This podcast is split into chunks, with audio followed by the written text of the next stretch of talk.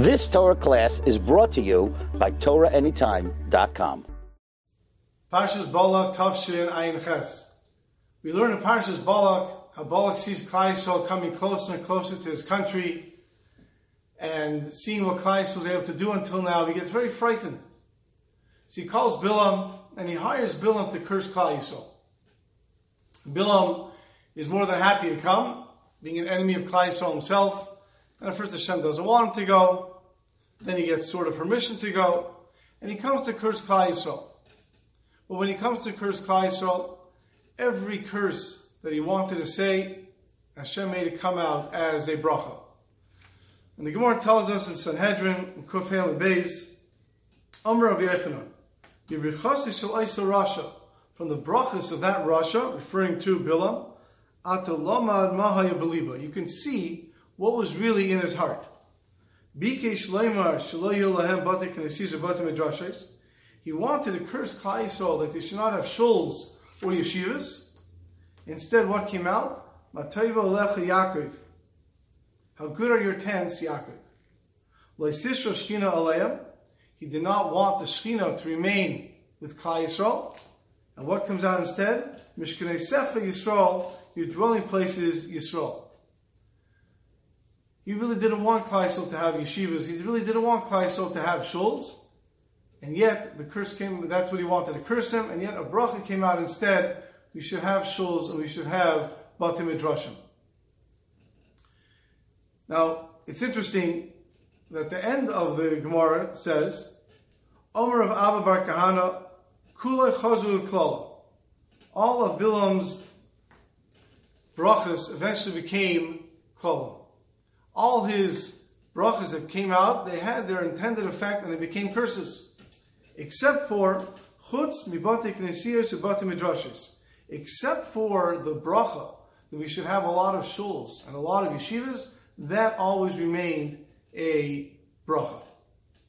Why is that? Why did the other ones change and this one didn't? And perhaps the reason is, is that Bilam came with his kayach tefillah. Bilam came, Bilam came with the kayach hadibur. And with that he was going to use to curse Klal Yisrael. And Hashem said that's not going to happen. In a shul, in a beis medrash, the places where my children, where Klal Yisrael used to communicate with me, would they use their hadibur? Your kayach hadibur Bilam won't work over there. And with this we can also understand that the words of Bilam are so great. This bracha of Matayu Yaakov Mishkan Yisrael are so great. We actually begin our tefillahs every single day with those words. Matov Alecha Yaakov Yisrael.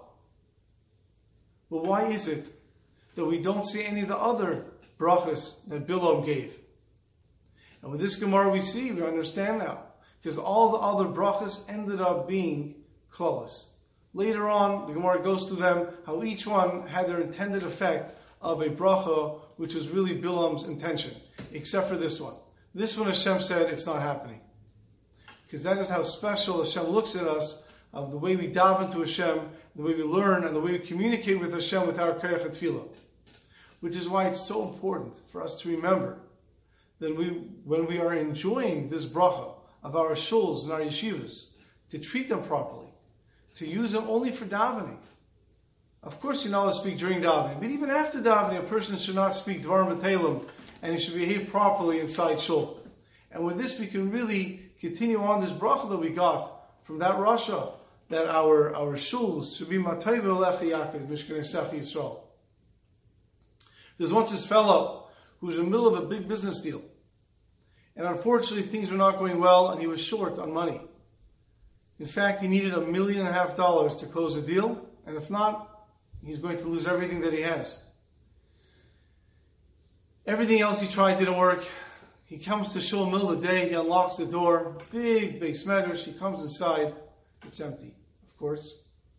He goes to the front of the base he sits down the second the front row, and he starts pouring out his heart to Hashem. He says, Please, Hashem, help me. I'm stuck.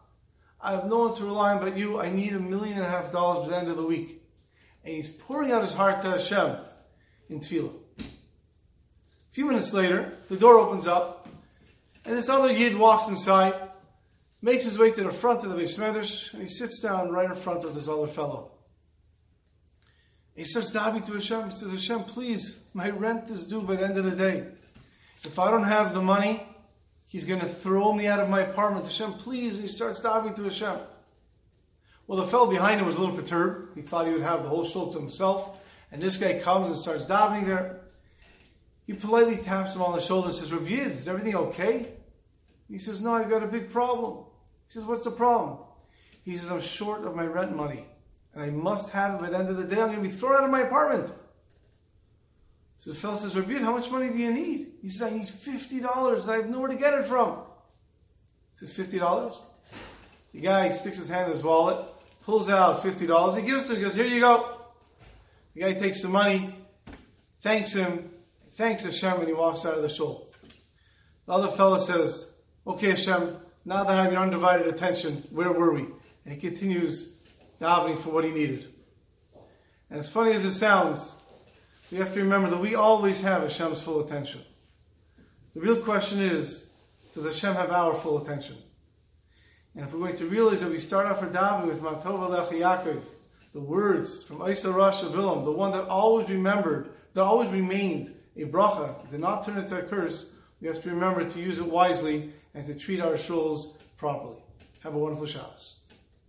You've just experienced another Torah class brought to you by TorahAnytime.com.